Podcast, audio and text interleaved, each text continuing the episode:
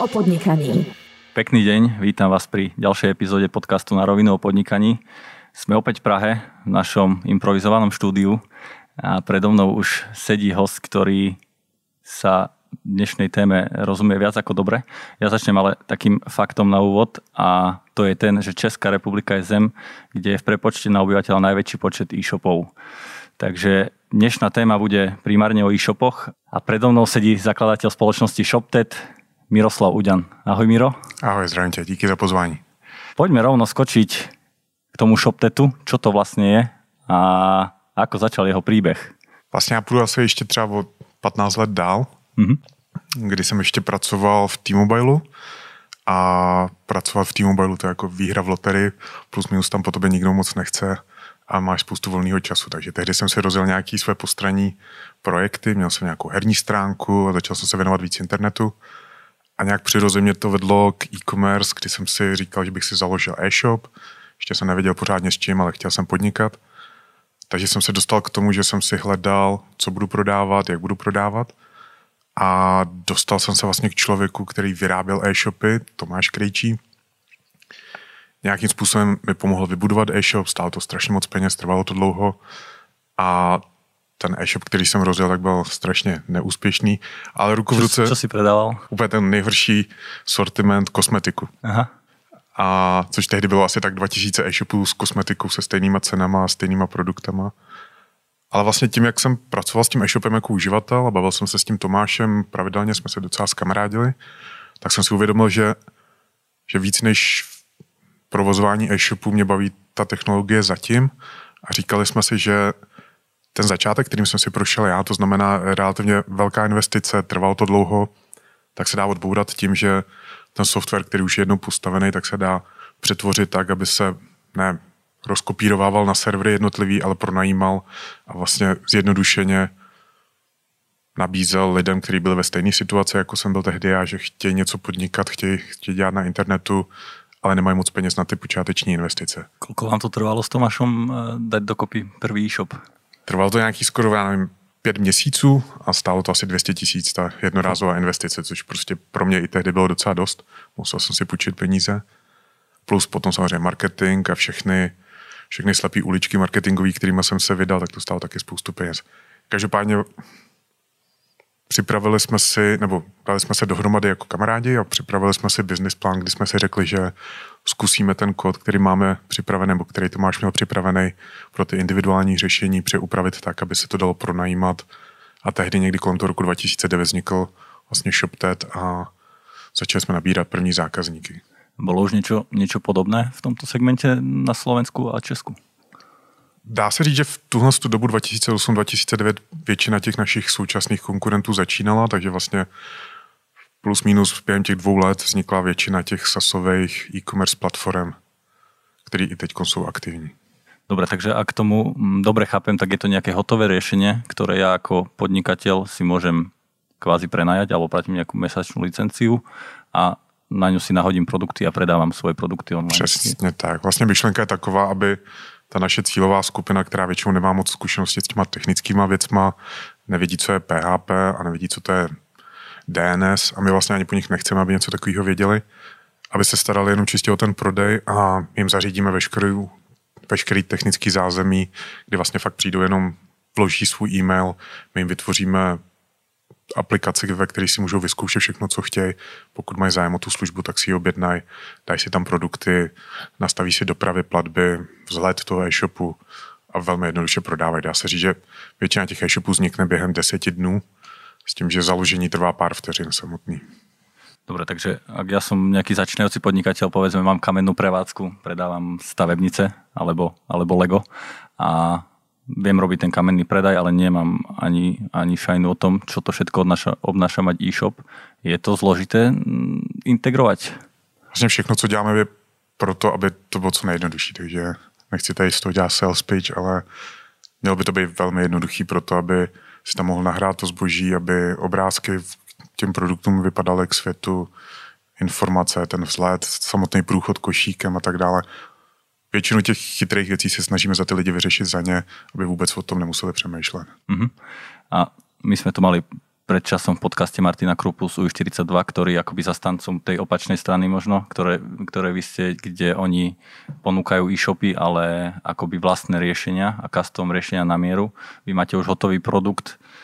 Aké sú výhody a nevýhody takýchto riešení? Prečo aj ako začínajúci podnikateľ by som nemal rozmýšľať nad tým, že idem teraz vyvíjať e-shop. Akože samozrejme to bude asi nejaké finančné hľadisko, čo si spomínal, že pre teba to bolo veľmi náročné.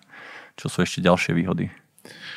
No, dá se říct, že ty individuální e-shopy jsou už posunuly mnohem dál, že třeba teď minimální hranice není 200 tisíc, ale třeba půl milionu, pokud to má vypadat k, k světu.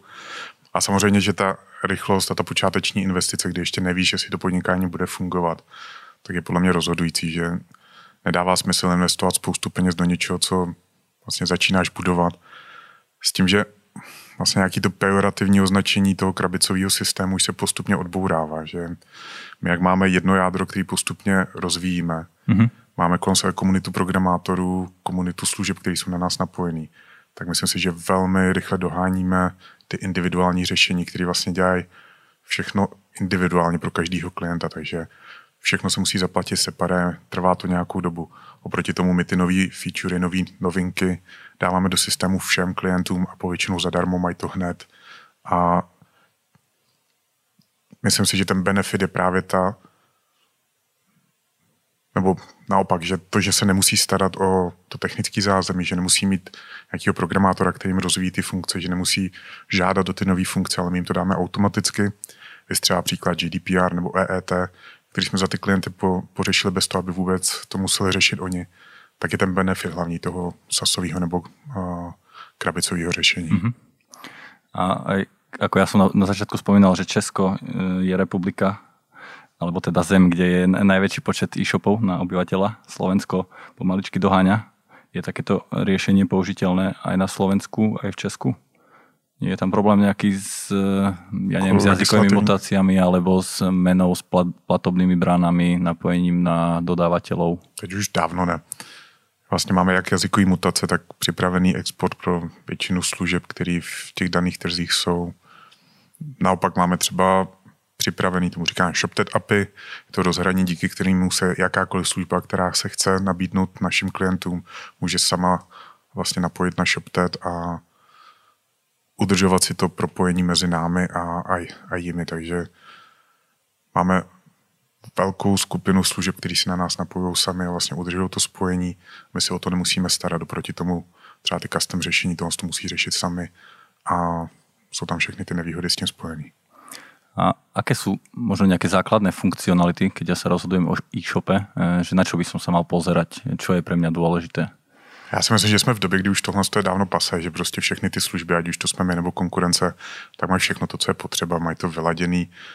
Na tom trhu dělá spousta strašně šikovných lidí, takže každý samozřejmě segment je trošku jiný, ale ten základ je všude stejný, aby se tam dali jednoduše nahrát produkty, aby se jednoduše zpravovaly objednávky, aby to mělo základní marketingový nástroje, aby to mělo vyladěný frontend, tu šablonu samotnou, aby se na to dalo dívat na telefonech, aby tam byly zbytečné překážky pro ty, pro ty nakupující a tak dále. Ale jak říkám, jsme už v roce skoro 2020 a to všechno už mají většina těch služeb pořešený, takže nemyslím si, že by tam bylo nějaký výrazný, výrazná feature, která by těm lidem pomohla prostě Prečo vy ste možno lepšie alebo viacej použiteľnejšie ako napríklad Shopify, ktorý je obrovský gigant vo svete, alebo nejaké Magento, alebo nejaké také iné e, riešenia? Pokud to jsou ty open source, tak tam asi ta výhoda je v tom, že my se staráme o to, co by oni museli jinak řešit in, uh, sami. Takže u nás mají v ceně jak hosting, tak spoustu programátorů a DevOpsáků, kteří na pozadí se starají o to, aby ty servery fungovaly, když něco případně spadne, aby to naběhlo co nejdřív. Takže tam je výhoda podle mě oproti těm, individu, uh, oproti těm open source systémům. U Shopify myslím si, že tam vedeme trošku tím, že jsme lokální, že máme za českou podporu, máme relativně velkou komunitu uživatelů, kteří si navzájem radí. Máme na Facebooku docela silnou skupinu. A jsme, myslím si, líp připraveni na ty lokální potřeby. To znamená, ať už co se týká nějakých legal věcí, to znamená třeba EET a GDPR, tak už různé lokální služby, jako třeba Balíkobot, Zásilkovna, Česká pošta a tak dále. Co se týká supportu, tak poskytujete support, ktorý je, predpokladám, tiež v češtine, takže pre Slovakov aj Čechov je to výhoda, lebo napríklad z mojej osobnej skúsenosti my sme používali dlho mailový klient MailChimp a potom som skúsil e, lokálnejší, tu na čes, český produkt e, Sambu, ktorý e, možno nie je úplne až tak vyladený, čo sa týka frontendu a použiteľnosti, ale zase čo sa týka možno supportu, spárovania nejakých apičiek a týchto všetkých vecí, tak bolo to veľa lepšie. Ale čo je asi najpodstatnejšie, že to bolo lacnejšie ako tie veľké veľké, veľký poskytovateľ, aký je možno rozdiel, alebo koľko to vôbec stojí taký, taký ShopTet, tak by som chcel začať s e-shopom. Třeba to porovnání vůči Shopify, tak tam to vychází skoro troj nebo čtyřnásobně dráž než, než tady.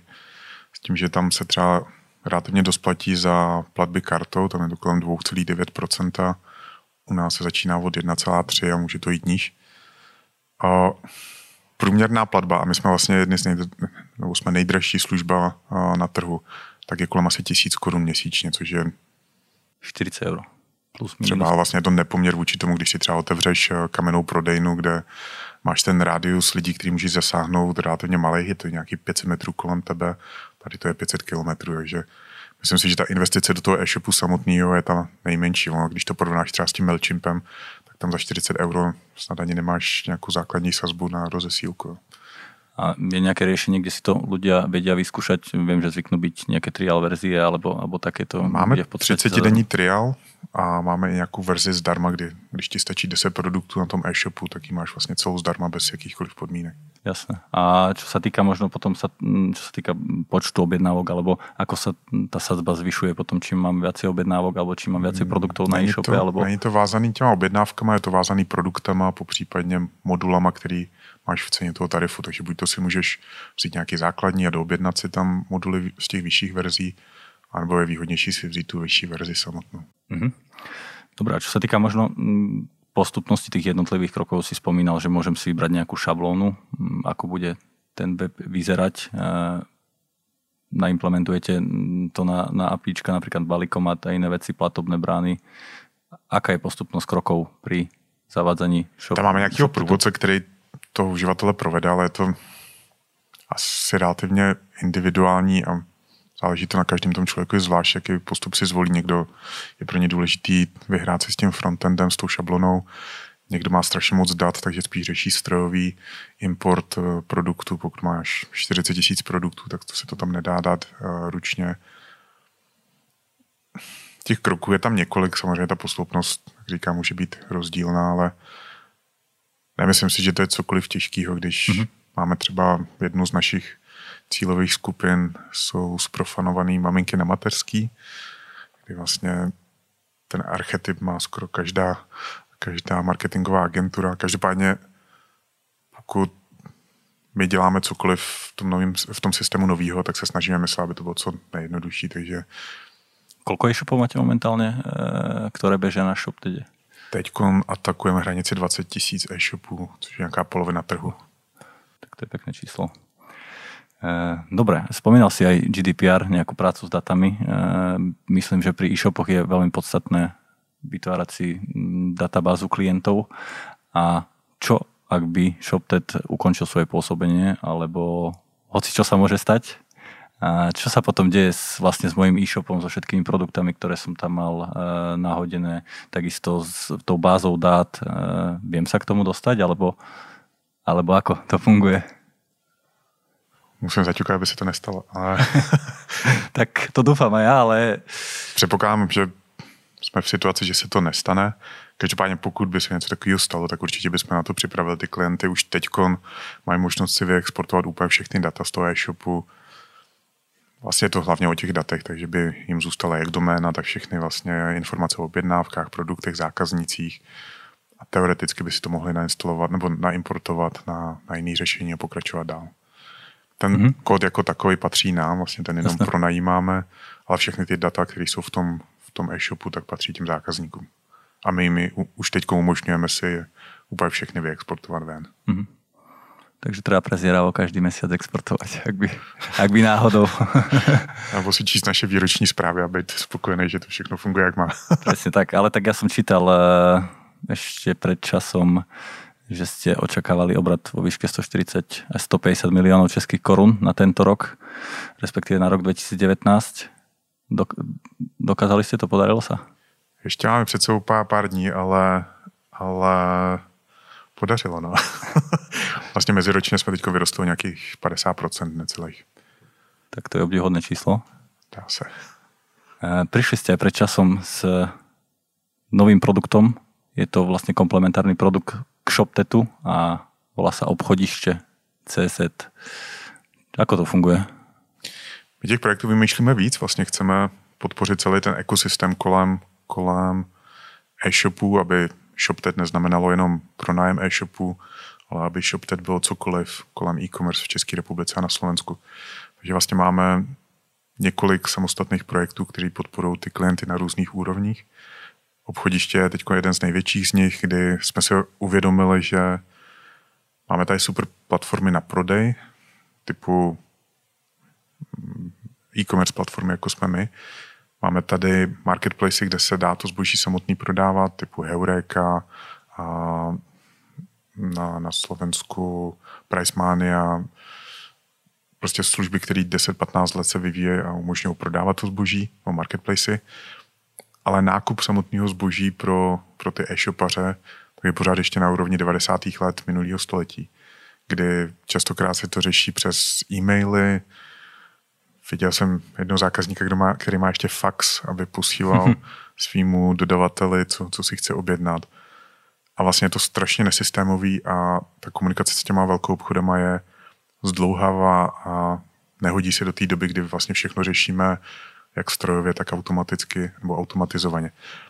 Takže naše vize je připravit B2B marketplace, kde, kde se dá vybrat jak zboží, který chci prodávat, to znamená, mám potřebu prodávat trička, tak tam půjdu a dám si vyhledat trička Adidas a kouknu se, kdo co nabízí mm-hmm. k přeprodeji, tak vlastně dodavatele, takže tam je vlastně katalog velkou obchodu.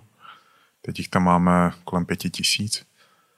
A myšlenka je taková, aby jsme vlastně potom i ty ShopTeti e-shopy propojili s obchodištěm až do té úrovně, kdyby se mohlo automatizovat do, vlastně při nakoupení dalších produktů. To znamená, jednou týdně by si ten člověk mohl věc světinu věcí, které klesly pod určitou úroveň, automaticky to poslat tomu velkou obchodu, tomu by to přišlo jako objednávka, vyřídí, pošle.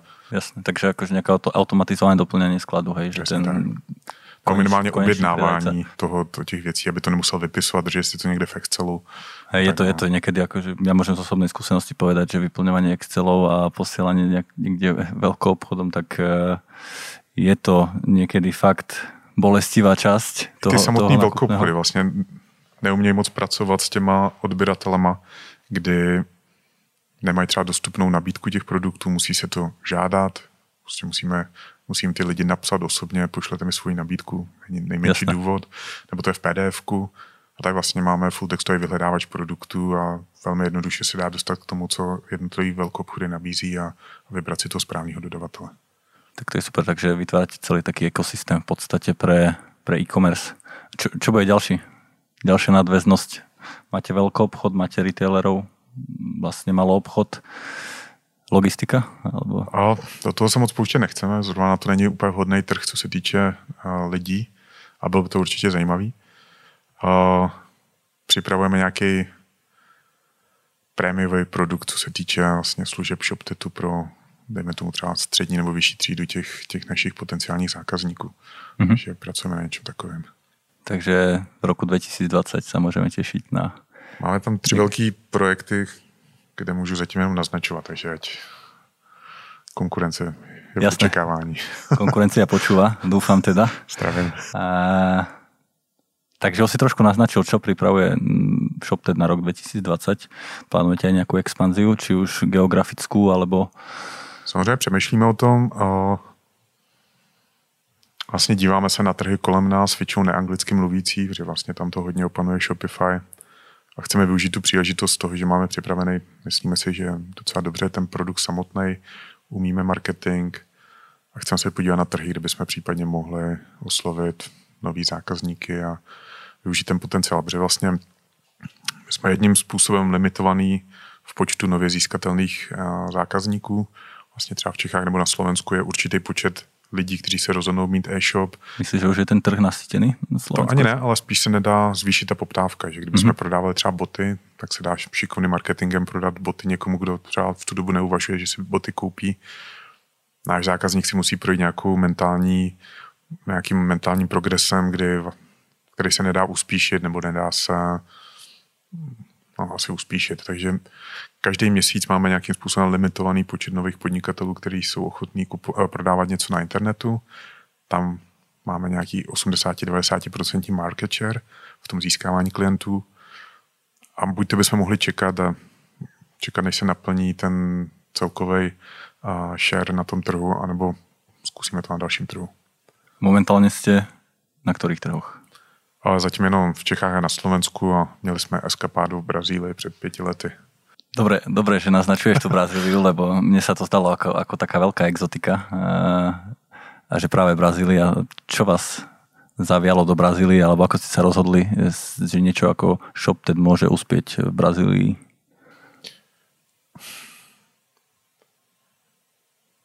Už si asi nepamatuju, jaký byl ten prvotní impuls. Každopádně tu dobu jsme se rozhodli, že, že zkusíme, zkusíme prorazit do, do zahraničí.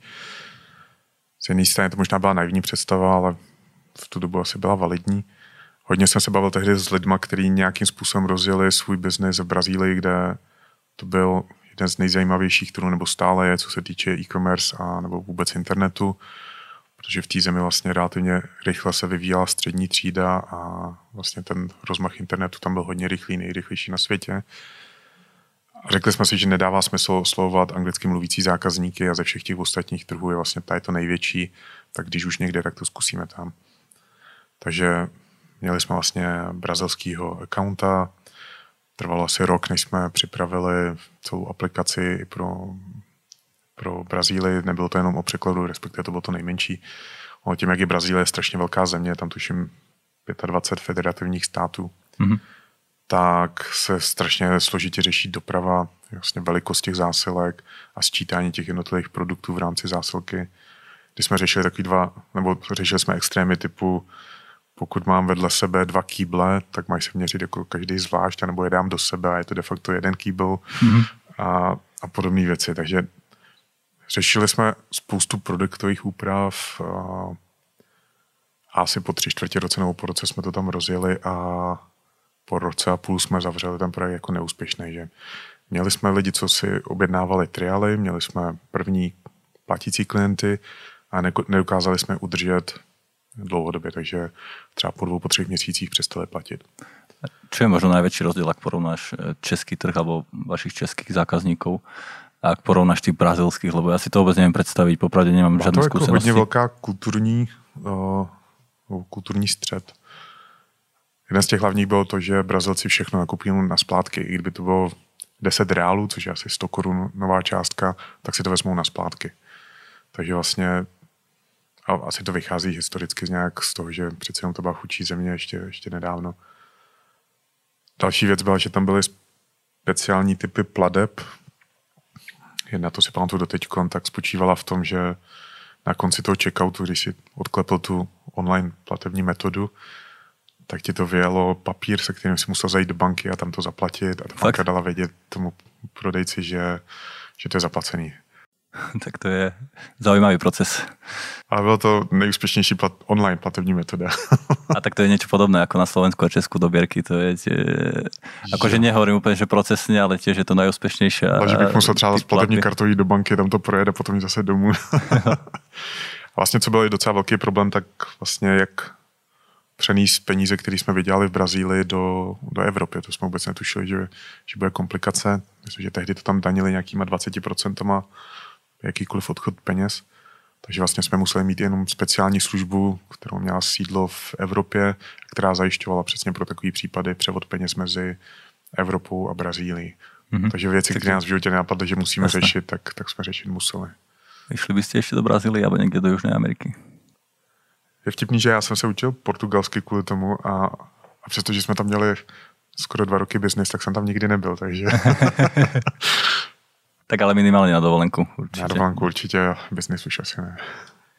Dobre, tak prešli jsme také praktické veci. Čo sa týka ShopTetu, celkovo e-commerce, poďme ešte teraz trošku na možno také manažerské alebo motivačnejšie. Máš nejaké rady pre začínajúcich podnikateľov, ktorý, ktorými sa ty riadiš a ktoré tebe pomohli k vybudovaniu biznisu? Je to 150 miliónov českých korún, obrovský biznis v dnešnej dobe. Ešte koľko ľudí momentálne zamestnávate? Myslím, že blížíme sa k 80 teď. Tak to je obrovský tým. Ako, ako to celé spraviť tak?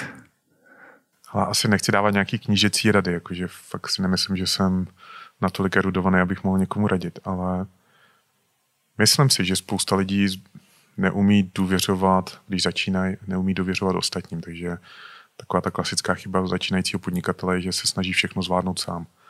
Takže dělá si sám PPCčka, dělá si sám eh, marketing, zprávu eh, e-shopu, prodává třeba i na kamenný prodejně, pokud tam je a logicky nemůže stíhat všechno správně, takže přestože vím, že spoustu věcí bych třeba zvládl já sám líp, pokud mluvím za toho začínajícího podnikatele, tak bych měl dát důvěru ostatním a delegovat tu práci na další a fungovat spíš jako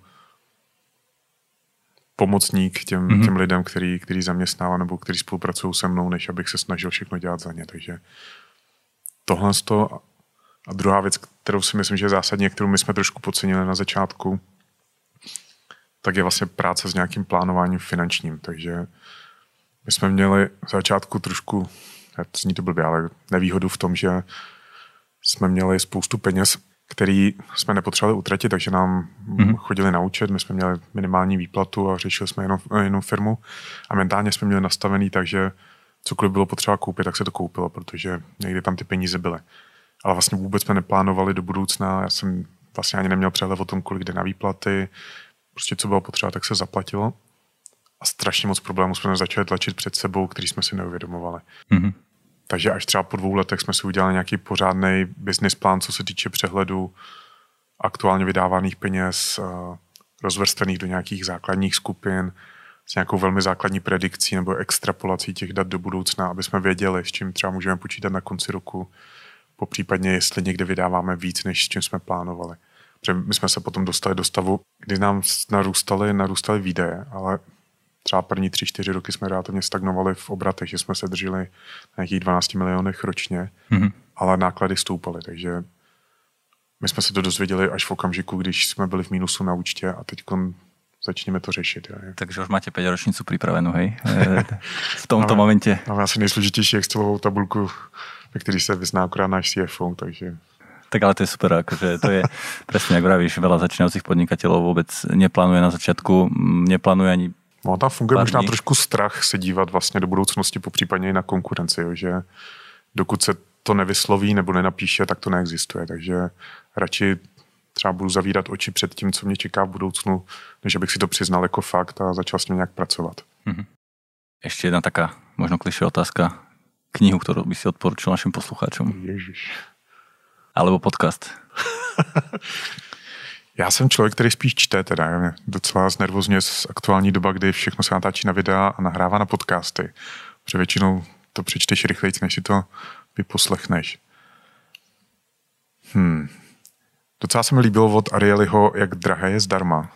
Vlastně na ně máme založený i, i ceník, takže na to, jak je tady spousta motivačních knih a knih, které nedávají úplně smysl, tak určitě se najdou jednotky. Asi všichni známe ty knížky, kterou, který čtou Bill Gates a spolu, takže Jasne. věřím, že se tam najdou mezi nimi přesně ty, který by měli číst lidi asi. Videl som, že aj na ShopTete máte odporúčanú nejakú literatúru mm, pre no. začínajúcich podnikateľov. Hneď prvá bola Jeff Bezos. Čo je asi... To je fajn, vlastně docela rád to poslouchám spíš, že mám to do, do sluchátek, když, když chodím do práce nebo z práce od uh, uh, životopis Steva Jobsa. A to je spíš jenom tak, že že fajn si poslechnout, jakýma fakapama si procházejí ostatní a, a že v tom nejseš sám, takže. Potom si povieš, že si na tom celkom dobré ešte. tak ďakujem veľmi pekne. Dnešným hostom bol Miroslav Uďan, CEO ShopTetu. Myslím, že veľmi praktické a takisto veľmi motivačné myšlienky, s ktorými sa podelil. Ja ti do roku 2020 želám hlavne veľa úspechov, aby ste prekonali tú magickú 200 miliónov hranicu. Musí byť. Musí byť. E, verím tomu, že aj 5 ročnica sa bude naplňať správne a to plánovanie vyjde tak, ako má. A ďakujem ti za tvoj čas. A ďakujem za pozvání. Ať sa daří. Ak sa vám tento podcast páčil a chcete ho zdieľať so svojimi priateľmi alebo známymi, tak e, ho nájdete na www.narovinu.online alebo na všetkých streamovacích platformách.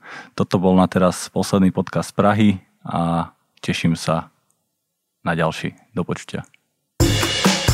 Počúvali ste na rovinu o podnikaní. Dvojtýždenný podcast spoločnosti ProSite Slovensko. Podcast na rovinu o podnikaní nájdete vo vašich mobilných podcastových aplikáciách alebo na streamovacej službe Spotify, ale aj na webe www.narovinu.online. Dnešná epizóda vznikla s podporou ProSite Academy, vzdelávacej platformy spoločnosti ProSite Slovensko. Strich a produkciu zabezpečila spoločnosť Button Media. Do počutia o dva týždne.